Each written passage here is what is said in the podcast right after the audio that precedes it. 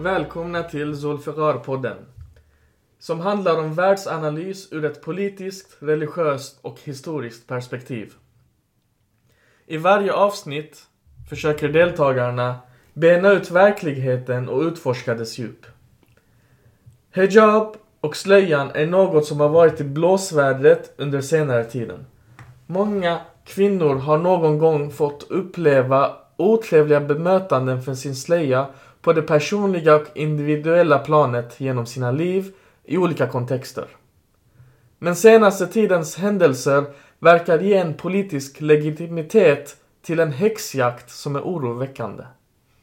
I dagens program ska vi samtala om hijabuppropet och rätten till ett fritt identitetsskapande. Jag är er värd, Esan, författare, filosof och poet. Och med mig i studion har jag idag alla lärare i religion och historia. Hej. Och Sema, pedagog och ungdomsledare. Hej. 29 maj 2019 röstade kommunstyrelsen i Staffanstorp med SD och Moderaterna igenom sin korrigerade integrationsplan som bland annat innehöll ett förbud mot huvudduk för flickor i förskolan och grundskolan upp till sjätte klass. 16 december 2019 tog Skurups kommunfullmäktige beslutet om att bifalla den Sverigedemokratiska motionen om slöjförbud. I motionen, som nu röstats igenom, föreslås ett förbud mot att mot huvudduk, burka, niqab och andra klädesplagg som har till syfte att dölja elever och personal. Skurups beslut är alltså att ta slöjförbudet ett steg längre och i princip förbjuda den helt på skolans mark oavsett ålder. Alla, hur var din initiala reaktion när du först hörde om, de, om eh, motionen i Staffanstorp? Och vad tänkte du när Skurup drygt sju månader senare följde spåret och gick ett snäpp längre? Ja, så när det först hände i Staffanstorp så tänkte jag eh, att det är inte möjligt. Det kommer inte kunna verkställas för att eh, det går emot skol, eh, skolans värdegrundsarbete och diskrimineringslagen. Men sen eh, gick tiden och det som skedde i eh, Skurup känns väldigt oroväckande. Delar du samma känslor, Sema? Eh, ja, jag läste om detta i sociala medier. Jag tänkte att det har funnits flera försök till att förbjuda slöjan, att eh, bland annat Sverigedemokraterna lägger fram den här typen av motion inte är förvånansvärt egentligen. Eh, men jag blev väl lite chockerad över att kommunen tog beslutet i alla fall. Och det jag tänkte på att det kommer troligtvis att motarbetas. Eh, och det har det ju redan gjort i, i någon skola i Skurup, minns jag att jag läste om, eh, där eh, rektorn tog eh, distans från den här lagen. Och jag ser det som att, ja, både de som bor inom kommunen och utanför kommer att göra det som krävs. Var det inte så att just den skolan också hade en lärare som var beslöjad och fortsatte komma till jobbet?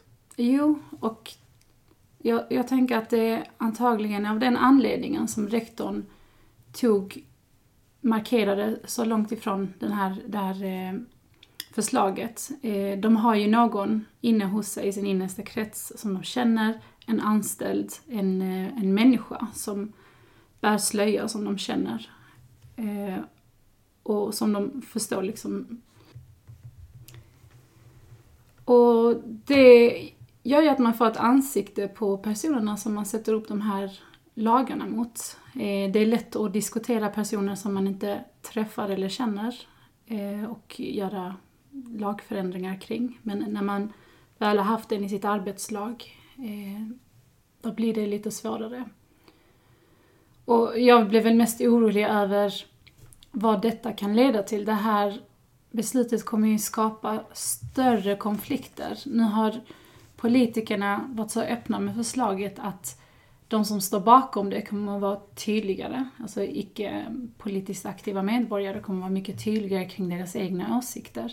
Det här är någonting som man kunde se i Eh, både i Sverige men i andra länder också där liknande förbud har införts och man ser att eh, högerextrema eh, personer blir tydligare i sitt hat eh, ute liksom i vardagslivet. Du nämnde reaktioner här. Hur vet, har du koll på om det har skett några reaktioner runt om i städerna alla i, som en reaktion till det här och som har egentligen lett till det som kallas för hijabuppropet? Ja, det har varit eh, väldigt många starka känslor och reaktioner. Eh, det är både bland muslimer och icke-muslimer. Bland beslöjade och icke-beslöjade som har gått ihop och eh, stöttat sina medmänniskor och medsystrar i att eh, det är eh, ett förbud som inte kommer leda till att kvinnor får välja själva. Att de har rätt över sitt eget val om de vill ha eller inte slöjan. Och ehm, det är som du nämnde tidigare lärare som eh, Eh, inte muslimer och inte beslöjade har gått till jobbet i protest eh, mot det här förbudet men också eh, med kärlek till sina elever och sina kollegor. Att eh, visa det här stödet tycker jag är fantastiskt.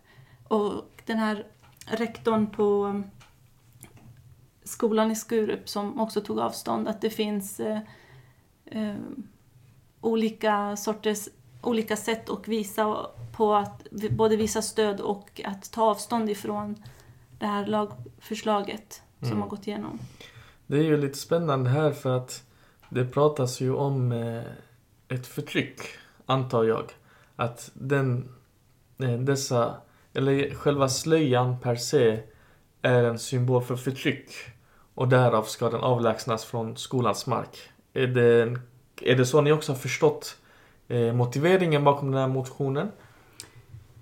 Ja, eh, jag har inte eh, eh, tittat på det så noggrant men det är ju den typen av åsikter som har uttryckts tidigare eh, offentligt av olika eh, partimedlemmar.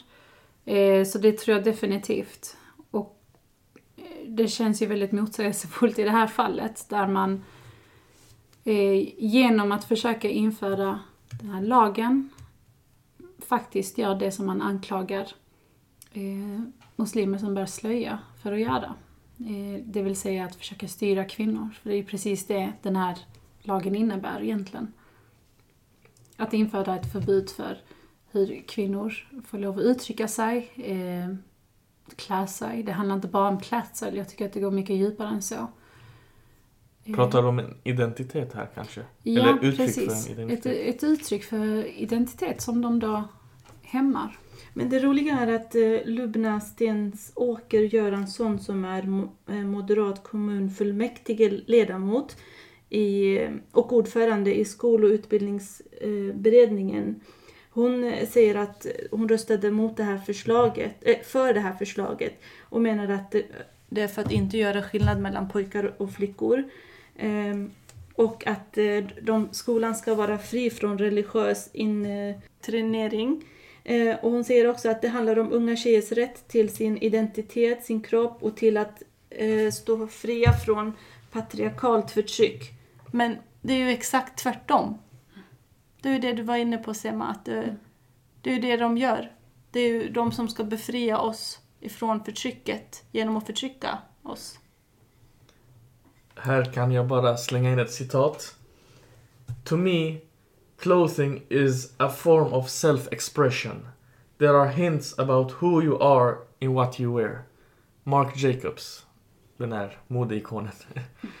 Men eh, visst är det så att det är, ett, det är kopplat till en identitet. Och när man förbjuder det här så går det mycket djupare än så. Jo, för i slutändan så handlar det inte bara om att eh, jag, jag, håller helt med Mark Jacobs om att klädseln ändå uttrycker, eh, uttrycker människan bakom den. Och för alla gör det givetvis inte det. Eh, men i det här fallet så är, så är det här kopplat till en inre resa en person har gjort. Eh, det är en slags eh, ställningstagande för vissa. Det är en, eh, en del av deras resa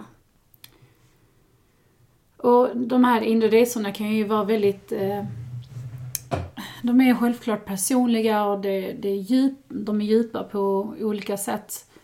Och då att komma och begränsa den, att någon utifrån kommer att begränsa den kan vara väldigt förödande för en person. Eh, det kan påverka dem på så många olika nivåer, det kan påverka dem psykiskt. Eh, jag tror inte man riktigt har insett konsekvenserna av att inskränka någons privatliv på det här viset. Det är ju jätteviktigt med identitetsskapande just i den unga åldern där man eh, söker och vill gärna hitta sig själv. Vem är jag? Och eh, har man fått tidigt skapa en religiös identitet eller en religiös tillhörighet så är det en enorm trygghet för ett barn eller en ung eh, tjej som eh, i det här fallet är diskussionen om. Och att begränsa det som du var inne på kan ge konsekvenser som leder till förvirrelse. Jag tänker eh, nu när du sa det på... Eh, det, det är givetvis en stor del av eh, elevernas, eller ungdomarnas eh, identitetsskapande.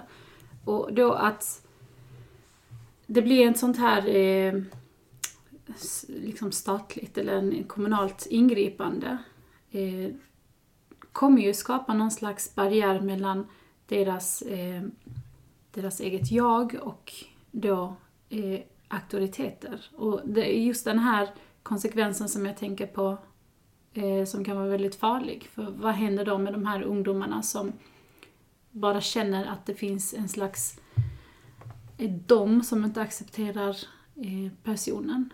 Det kommer ju bara göra så att de skiljer sig ännu mer. Att de sluter ut sig själva från samhället eller från eh, ja, auktoriteten som finns i deras omgivning. Detta är ju spännande, som du nämnde Sema, för när ett barn växer upp så är det ju i första hand föräldrarna och i andra hand omgivningen som formar barnets eh, identitet. Och här är det ju föräldrarnas eh, utseende påverkar, klädvalen påverkar. Givetvis också föräldrarna till viss mån köper i samråd med barnen sina kläder.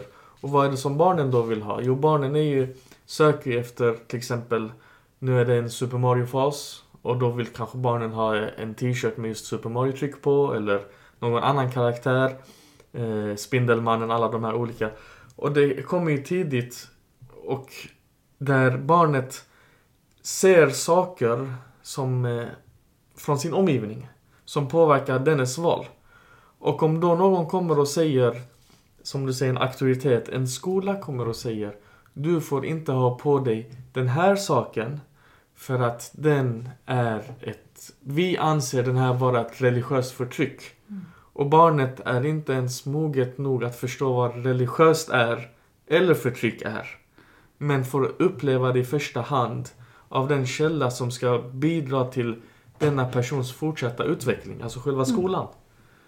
Mm. Jag håller helt med och jag, jag, tror inte ens att de behöver höra förklaringar som religiöst förtryck. Det kan bara gälla att de tycker om någonting väldigt mycket som nu plötsligt eh, på ett icke liksom, logiskt sätt har förbjudits för dem.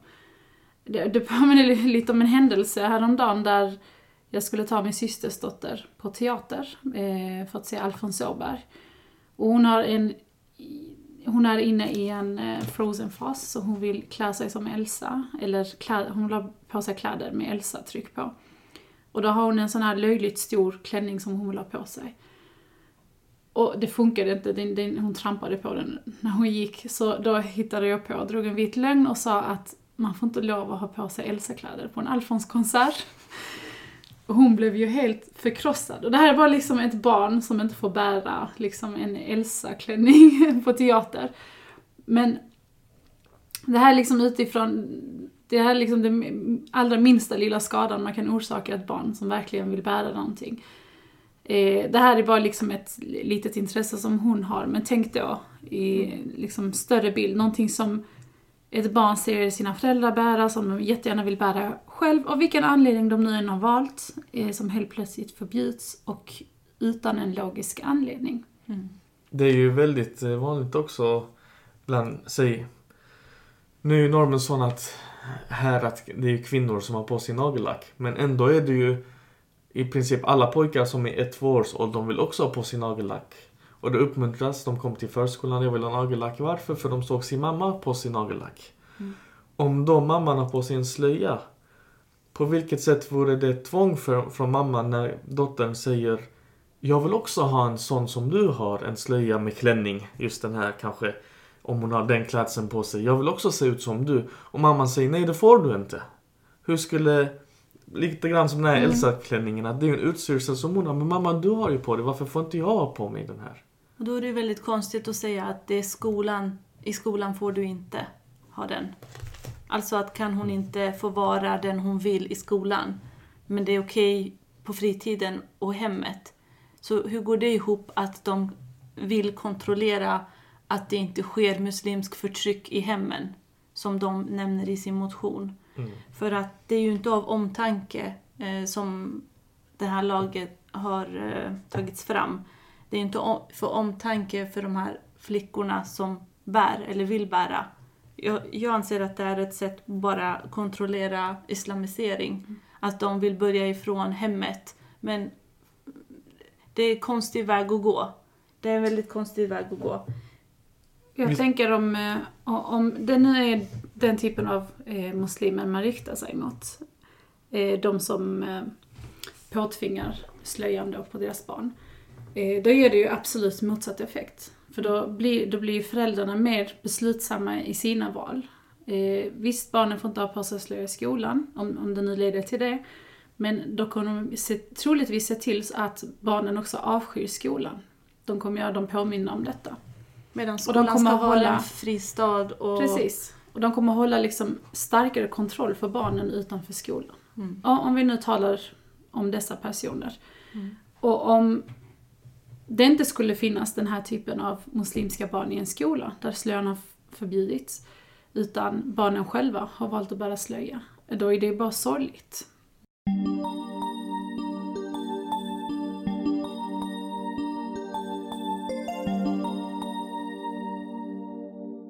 Frågan är ju här också, om vi backar tillbaka till Syrien och det här bildandet av IS och alla de här ungdomarna som åkte dit. Varför inträffade detta? Det är en fråga som har ställts och nu har SVT släppt en eh, film de kallar, eller en serie, eh, eh, Kalifatet, där de ska behandla det här ämnet om radikalisering. Nu är inte vårt ämne radikalisering, men det är utbildning. Och frågan är här, hade lika många åkt om vi hade haft en starkare, bättre religionsundervisning? Eller är det snarare så att bristen av en bra religionsundervisning har gjort att de här ungdomarna har sökt den någon annanstans? Och när man skickar signaler att religion är dåligt, det är förtryckande, du får inte uttrycka den. När man lägger det trycket så har ungdomar en, eh, en eh, tendens att reagera med det motsatta. Så de söker den ännu mer ivrigt och entusiastiskt. Och då är det också väldigt lätt som ungdom som söker en identitet att hamna hos fel händer, hos fel lärare och utbildas på fel sätt. Så själva sättet att få bort en sån här extrem eh, radikalisering, eller den här farliga, den här våldsamma militanta versionen som har varit problem, det är egentligen att utbilda folk mer i religion. Och här talas det ju också om att, som du nämner, att om det kommer signaler från skolan om att inte tvinga barnen till slöja genom att tvinga dem att inte ha slöja.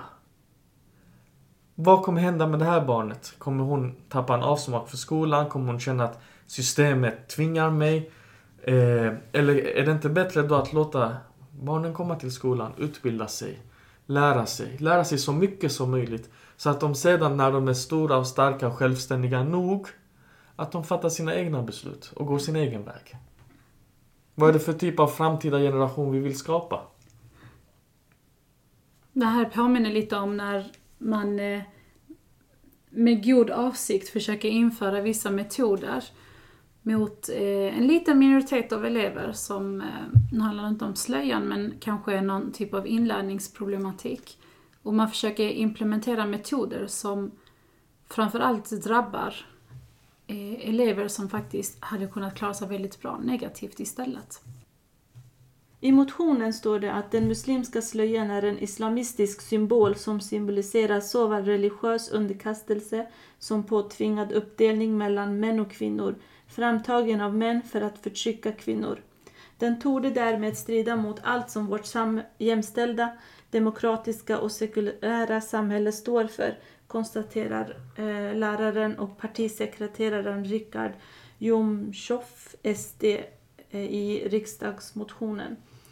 Och då tänker jag, är inte de här kritiskt tänkande individer att de har blivit tvungna att bära slöjan och kan inte tänka själva? Eh, betyder det då att alla som har slöja inte kan tänka kritiskt, vare sig om det är en vuxen människa? För det är vad det innebär, att varken lärare eller barn ska få ha det på skolan. Innebär det då att, så som det har varit diskussion om att man inte kan tänka utanför slöjan, blir man begränsad av slöjan? Han faller ju lite på sitt eget argument där när han nämner demokratiska värderingar. För att, att eh, begränsa en persons eh, fria val eller val av religion eh, går ju egentligen mot de demokratiska värderingarna. Så man kan inte, man kan inte både vilja förbjuda de delar av demokrati som man ogillar själv och förespråka demokrati samtidigt. Och det är lite av den anledningen som jag tror att det här förslaget inte kommer gå igenom helt, att det kommer bromsas någonstans. För antingen eh, får, man erkänna att man inte tänker följa demokratiska värderingar och eh, införa det här förbudet. Eller så får man helt enkelt acceptera att demokrati innebär just människors fria val till eh, både till religion men till identitet också. Och det här är speciellt någonting som Sverige jobbar med väldigt mycket och därför blir det också så, så underligt när man kommer med den här typen av Eh, lagförslag. Vi är ju ett väldigt individualistiskt samhälle.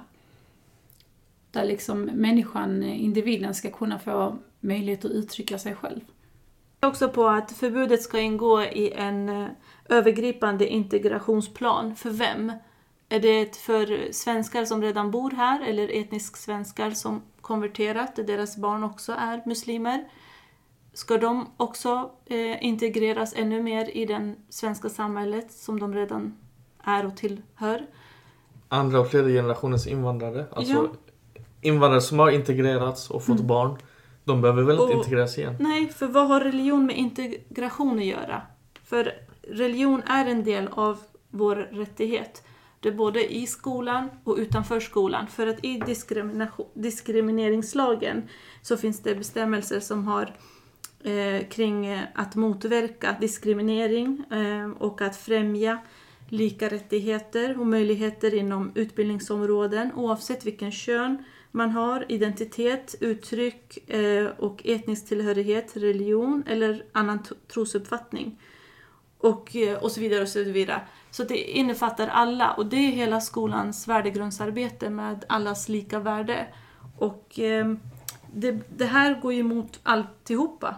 Det är liksom de säger att det ska vara likadant för pojkar och flickor, men det här är ett förbud bara mot flickor. Eller kommer ett förbud senare mot pojkar? Man kan ju nämna här också FNs deklaration om de mänskliga rättigheterna. Artikel 19, där det skrivs att bära kläder och få, att fritt få välja vilka kläder man vill bära är för många människor en del av sättet de väljer att uttrycka sig på. Och rätten till yttrandefrihet eh, också genom kläder är någonting som skyddas av den här paragrafen.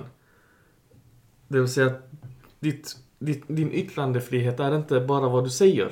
Utan det kan också vara ett statement i vad du bär. I det här samhället vi lever, t-shirtar, varför säljs det så bra? Alla köper t-shirtar och lägger något budskap på. Så själva kläderna är ju ett uttryck för vad man vill säga. Mm. Den 1 januari 2020 eh, blev barnkonventionen lag.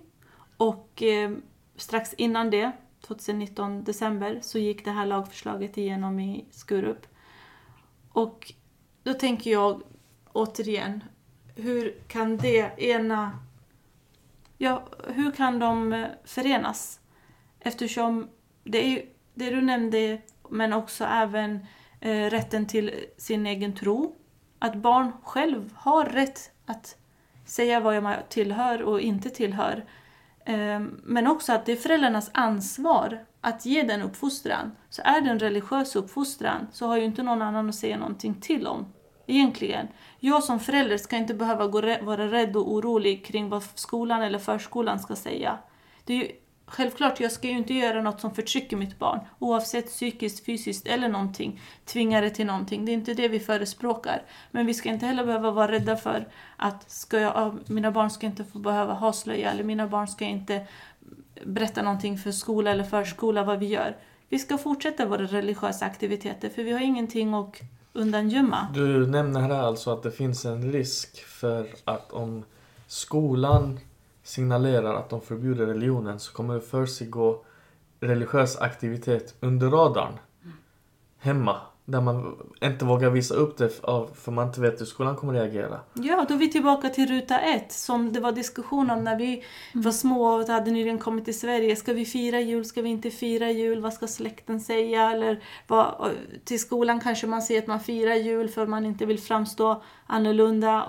Det blir det här äh, dubbla... Äh, ja, alltså man vet inte riktigt det blir förvirrelse. Ja, det blir förvirrelse men också för föräldrarna. Alltså, och det ser barnen och det märker de och det känner de av. Och sen blir det så påkrystat för barnen också när de är i skolan att de måste kontrollera sig och eh, uppvisa en fasad av att de liksom smälter in och de passar in och de, de, är, inte till, de är inte så pass muslimska så det övergår gränsen för vad som är lagligt. Mm. Och, och det, det tycker jag är faktiskt hemskt. Jag, jag har undervisat eh, barn i religiös skola tidigare, eh, religiös helgskola. Eh, och där har ibland diskussioner uppstått kring eh, men vad gör ni när ni ska pyssla inför julen och påsken? Och vad, vad, ibland har de frågor som, men vad skulle vara okej okay att göra eh, utifrån vår tro?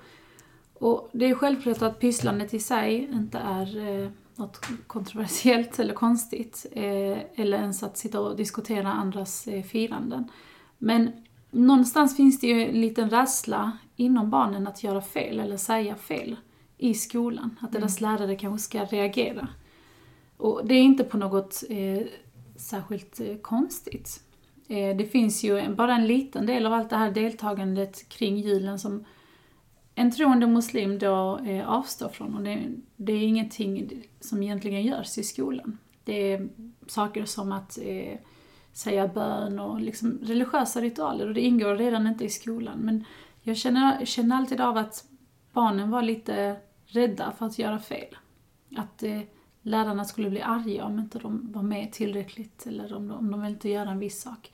Där just med den Eh, ritualerna. Eh, det finns ju inte i skolan, men det finns i vissa julsånger där man eh, tillber Jesus och så. De här bitarna vill de inte delta i. Just där har jag märkt att de är lite rädda för vad som kan hända om de liksom säger ifrån. Fråga här också om det här sker att man intar en religiös identitet, eh, mörklägger det så att säga. Så man gör det bakom stängda dörrar och man uttrycker inte det här i skolan. Blir inte detta återigen eh, en potentiell radikalisering? Det vill säga att man kommer bakom, nu pratar jag inte om föräldrar, men att man är hysch med vad man tycker och inte tycker. Helt plötsligt har du massor med eh, personer och ungdomar som kanske formar idéer som de inte vågar uttrycka mm. i skolan för det inte är säkert nog. Mm. Och bland dessa kommer det säkerligen finnas de som kommer i kontakt med personer som kanske inte har en helt demokratisk värdegrund och sätter spår på dem. Men dessa kommer aldrig kunna uppvisas för att kunna behandlas och diskuteras och bearbetas. Mm.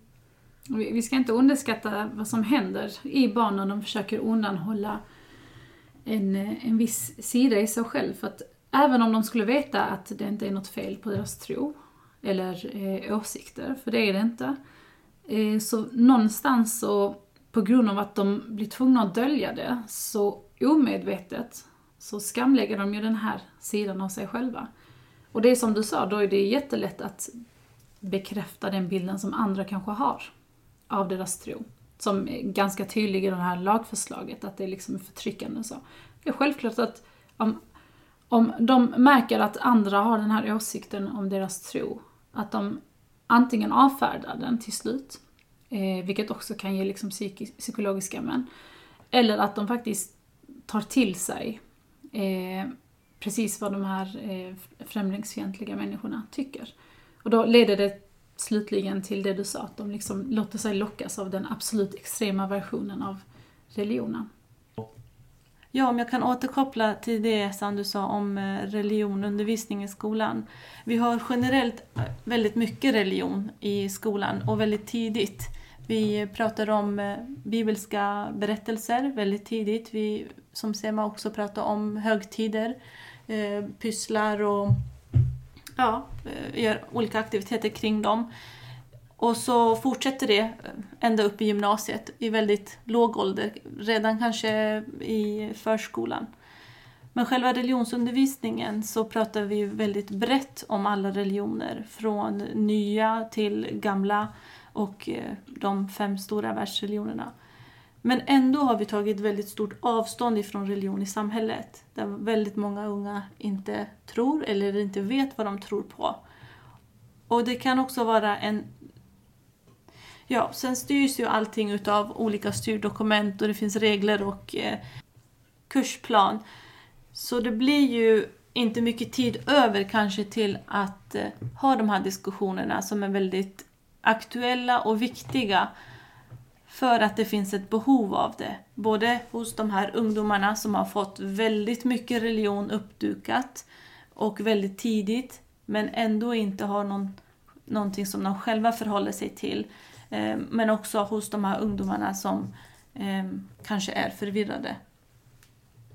För att då får man också möjligheten till det här att vara kritiskt tänkande. För att det är det som sker, vare sig man vill eller inte. Man funderar över sin egen religiösa tillhörighet för när man får se det här utifrån perspektiv. Och det tror jag de flesta muslimer har varit med om.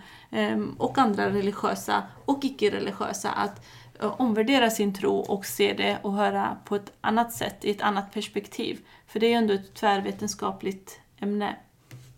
Och jag vill bara förtydliga att religionsundervisningen inte handlar om att, eh, att bli praktiserande eller utöva religionen, men också att, utan att det ska handla om att det finns möjlighet att lyfta de här frågorna. Jag tänker att eh det låter lite kontroversiellt men ska man vara kritisk till något eh, så borde det väl egentligen vara ens sätt att se på livet, alltså hela perspektivet och gällande alla de stora frågor man har. Så på något vis hade jag faktiskt önskat att religionsundervisningen både kunde vara objektiv men att det skulle finnas lite öppna diskussioner kring tro och tankar. Eh, för att om man inte får lov att uttrycka sig på det här viset och reflektera i skolan, vad annars? Det är där filosofin kommer in och det får faktiskt eh, i praktiken alldeles för lite utrymme under religionsundervisningen. Då måste man läsa en filosofisk kurs på gymnasiet, som vilket oftast innebär en valbar kurs och det är inte alla linjer som erbjuder det. Det är ju spännande här också att man ser ju nu att modebranschen, stora aktörer inom eh, klädsel och så vidare. H&M börjat med eh, beslöjade modeller. Nike har en hel kollektion med bara för, bara för beslöjade. Så att man ska kunna ha möjligheten som en beslöjad eh, kvinna att eh, ha på sig Nike-kläder när man utövar diverse aktiviteter. Eh, vi har militärkläder för beslöjade. Vi har eh, olika sporter där det förekommer närmare och närmare. Vi är även beslöjade i internationella fotbollslandslag. Och då pratar vi inte om Mellanösternländer utan västerländska länder.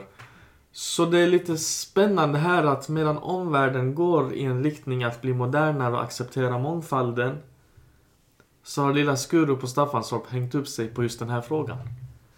Men det är inte egentligen något nytt, för så har det sett ut eh, historiskt sett ganska långt eh, tillbaka. Jag kan berätta att på 1600-talet så protesterade bönder eh, vart i Skåne mot att eh, flickor hade dolt håret med slöja och valt att klä sig som sina mödrar.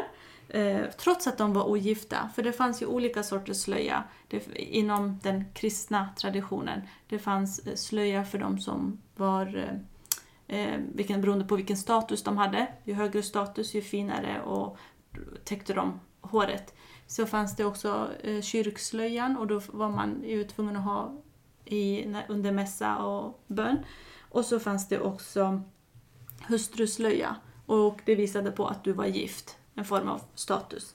Så de här bönderna ville inte att de här flickorna skulle täcka sig eh, för att de inte var gifta. Bönderna ville ju hålla på sina traditioner men utkomsten blev att flickorna fick ha slöja bäst de ville. Eh, för så klädde sig eh, unga flickor i Sverige på den här tiden runt om Eh, i landet. Men Skåne hade nyligen blivit svenskt så de var inte vana vid det. Och vid den här nya seden. Men nu har vi nya bönder i Staffanstorp och Skurup som vill begränsa kvinnor på grund av sed. Men jag tror att, att de inte kan sin historia. Eh, så då spelar det ingen roll om vi berättar om kristen tradition eller judisk tradition för den delen, Eh, som också har slöja. För att slöjan är inte begränsad till islam.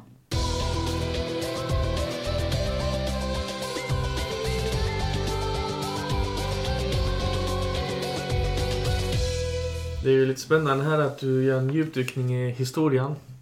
Alla. För eh, huvudbonad har ju länge varit lite fioskam och skam i Sverige. Eh, kepsar, eh, hoodies, mössor. Man fick aldrig ha på sig de här i skolan om ni minns. Mm. Eh, vad har det sitt ursprung i? Och varför anses det fel för män att ha huvudbonad inomhus? Framförallt män har det varit. Och denna fråga ställdes till etik etikettdoktorn Mats Danielsson som besvarade att huvudbonaden var ursprungligen en del av riddarens utrustning. Den togs då av när en man kom i fredliga syften. Och det föll sig naturligt att gesten att ta av sig hatten blev symbol för att visa sin respekt för en situation eller en annan människa. En man bär inte hatt inomhus. Än idag gäller detta oavsett om det är mössa, keps eller hatt.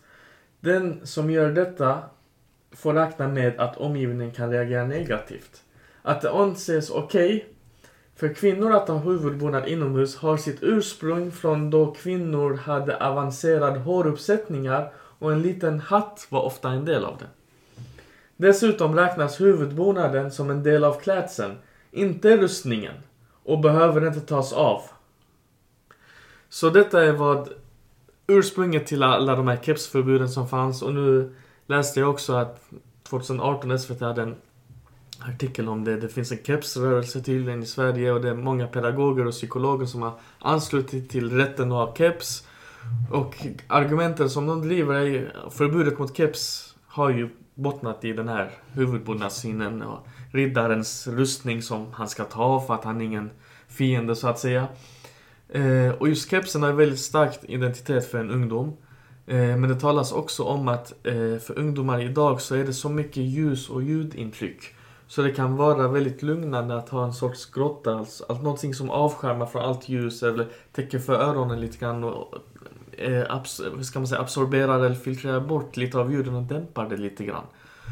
Och det är ju det här är väldigt spännande för då talar de ut, utifrån ett pedagogiskt och psykologiskt perspektiv och med barnet i centrum. Mm. Och till den här kan man då klaffa på slöjan. Att slöjan har ju en liknande effekt av att för det första historiskt sett så har det aldrig varit fel för en kvinna att ha en huvudbonad inomhus. För det andra har den en sorts dämpande och skyddande effekt för själva individen som sitter eh, klädd med de här kläderna. Och det är egentligen klädernas syfte är ju att skydda. Det är det första syftet den har. Täcka över, skyla, skydda. Och därefter att uttrycka valet av färger och så vidare. Och det märks ju här att Ester har ju inte läst på sin historia. Nej, jag tänkte också berätta en annan eh, sak som eh, kan kopplas till det här med kepsen. Och det är att i Bibeln står det att männen ska vara barhuvade. Eh, att eftersom de är skapade till Guds avbild, men kvinnan, hon ska skyla sig, hon ska täcka håret. Och därifrån kommer det också att när man hade på sig hatt eller eh, vad man nu har så tar man av sig den. Men till skillnad från den judiska och muslimska så ska männen också täcka huvudet. Precis. Det är ju lite spännande här att du nämner det att i den judiska traditionen och den islamiska så är det rekommenderat för mannen att skilja sitt huvud av eh, respekt till Gud.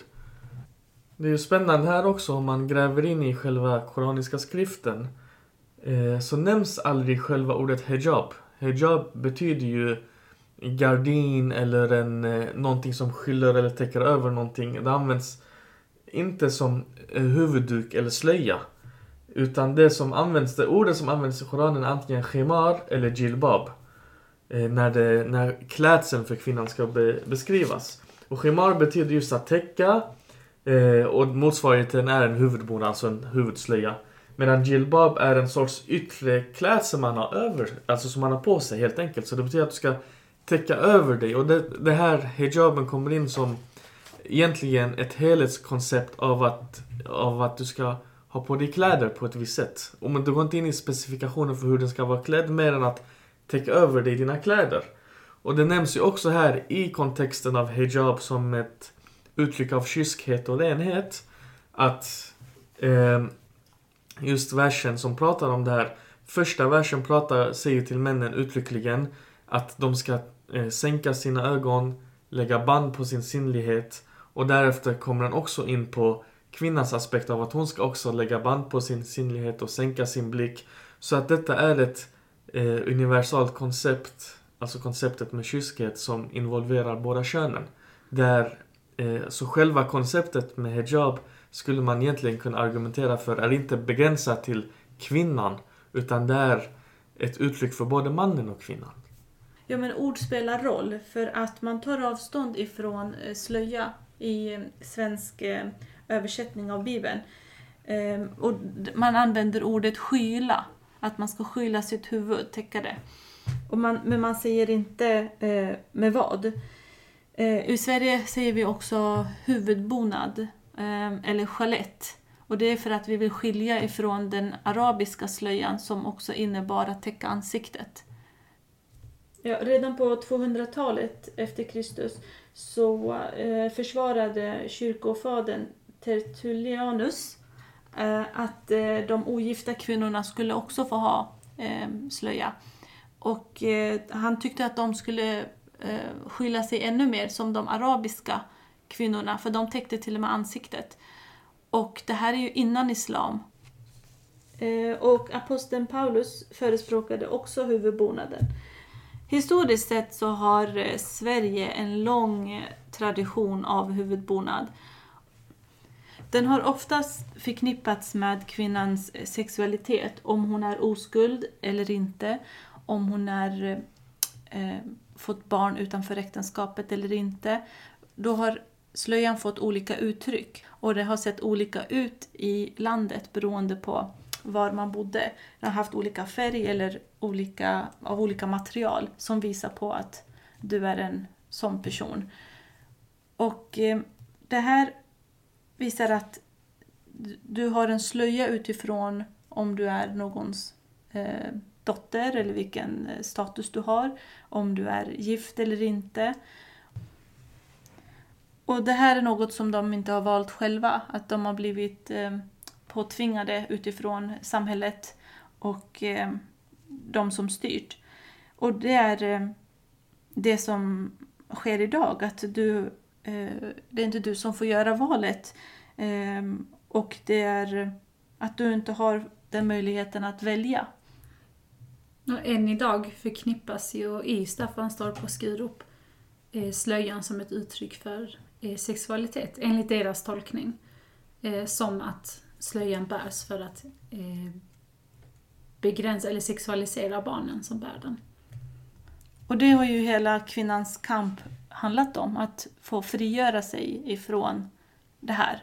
Att få själv välja och ha rätten till eh, de valen som hon gör. Och i det här faller också då slöjan. Att ha rätt att välja. Här passar du in med ett citat från Nobelpristagaren Malala Yousafzai som säger I believe it's a woman's right to decide what she wants to wear, and if a woman can go to the beach and wear nothing, then why can't she also wear everything? Det är rätt intressant att hon, eh, det här är en flicka som har vuxit upp i ett eh, talibanstyrt samhälle.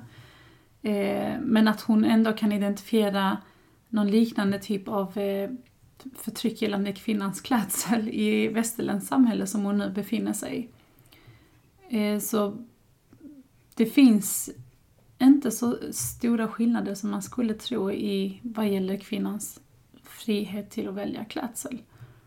Det som är spännande här just med, om vi återkopplar till själva Skurups motion, att även vuxna kvinnliga lärare förbjuds från att ha slöjan på sig under arbetstid.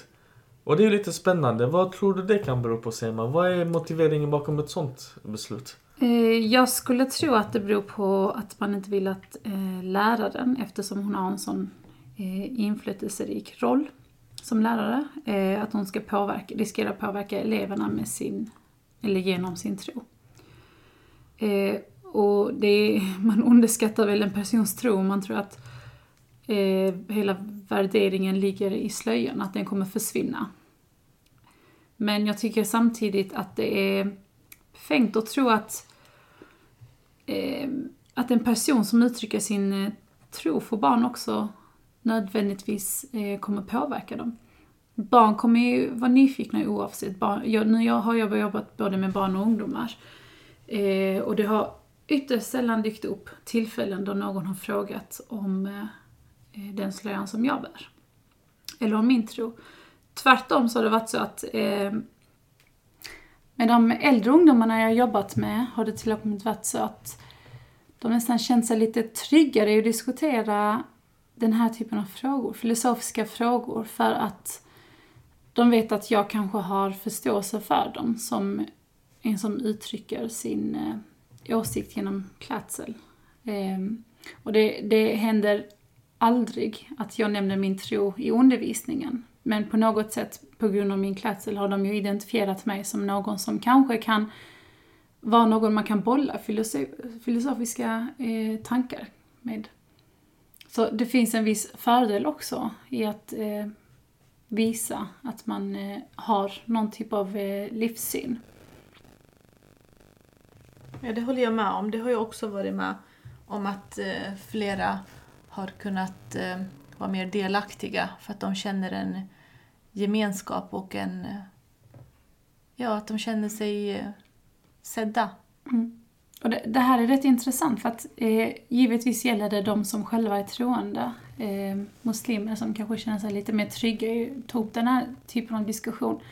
Men just den här eh, diskussionen med de äldre ungdomarna eh, gällde det faktiskt inte muslimer utan det var elever som kommer från små kommuner med eh, etniskt svenska föräldrar där kanske religion inte har fått lov att ta så mycket utrymme. Och inte bara religion, jag tror det är filosofi i sig. Eh, och kunna ställa frågor om livet och döden och allt vad det innebär.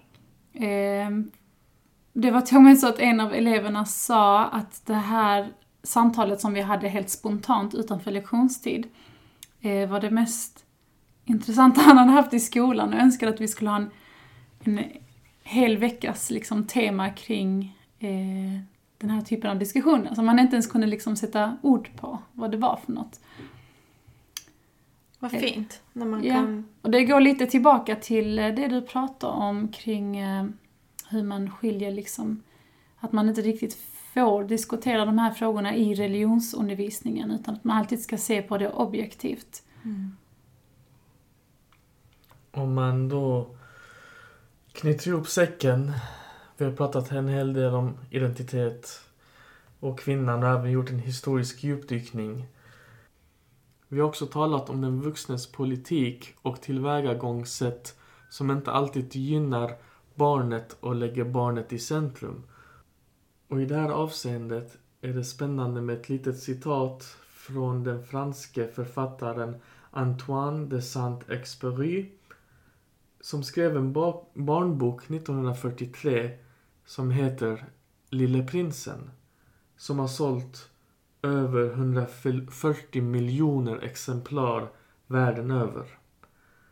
Han skriver jag har berättat historien om asteroiden B612 och anförtrott er dess nummer. Det är för de vuxnas skull. De vuxna tycker mycket om siffror. Berättar ni för dem om en ny vän ställer de aldrig några väsentliga frågor. De säger aldrig Hur låter hans röst? Vilka lekar föredrar han? Samlar han på fjärilar? Istället frågar de Hur gammal är han? Hur många bröder har han? Hur mycket väger han? Hur mycket tjänar hans far? Och till den här serien med frågor så kanske den vuxne ställer frågor såsom Hur ser hon ut? Varför ser hon ut så? Varför har hon den där på sig? Och dessa frågor är helt irrelevanta för barnet. Och det är inga, inga frågor som utforskar barnets djup eller eh, etablerar någon kontakt med barnets känslor, med barnets tankar, med barnets funderingar. Utan det enda det gör är att klassificera människor i olika fack och säga till dem vad de får och inte får göra. Och denna, till, detta, denna typ av tillvägagångssätt är ju väldigt kvävande för kreativiteten och friheten att forma sin egen identitet och sin egen karaktär och i slutändan sin egen personlighet och framtid. Tack för att ni har lyssnat på dagens avsnitt av Zulfan-podden på återseende.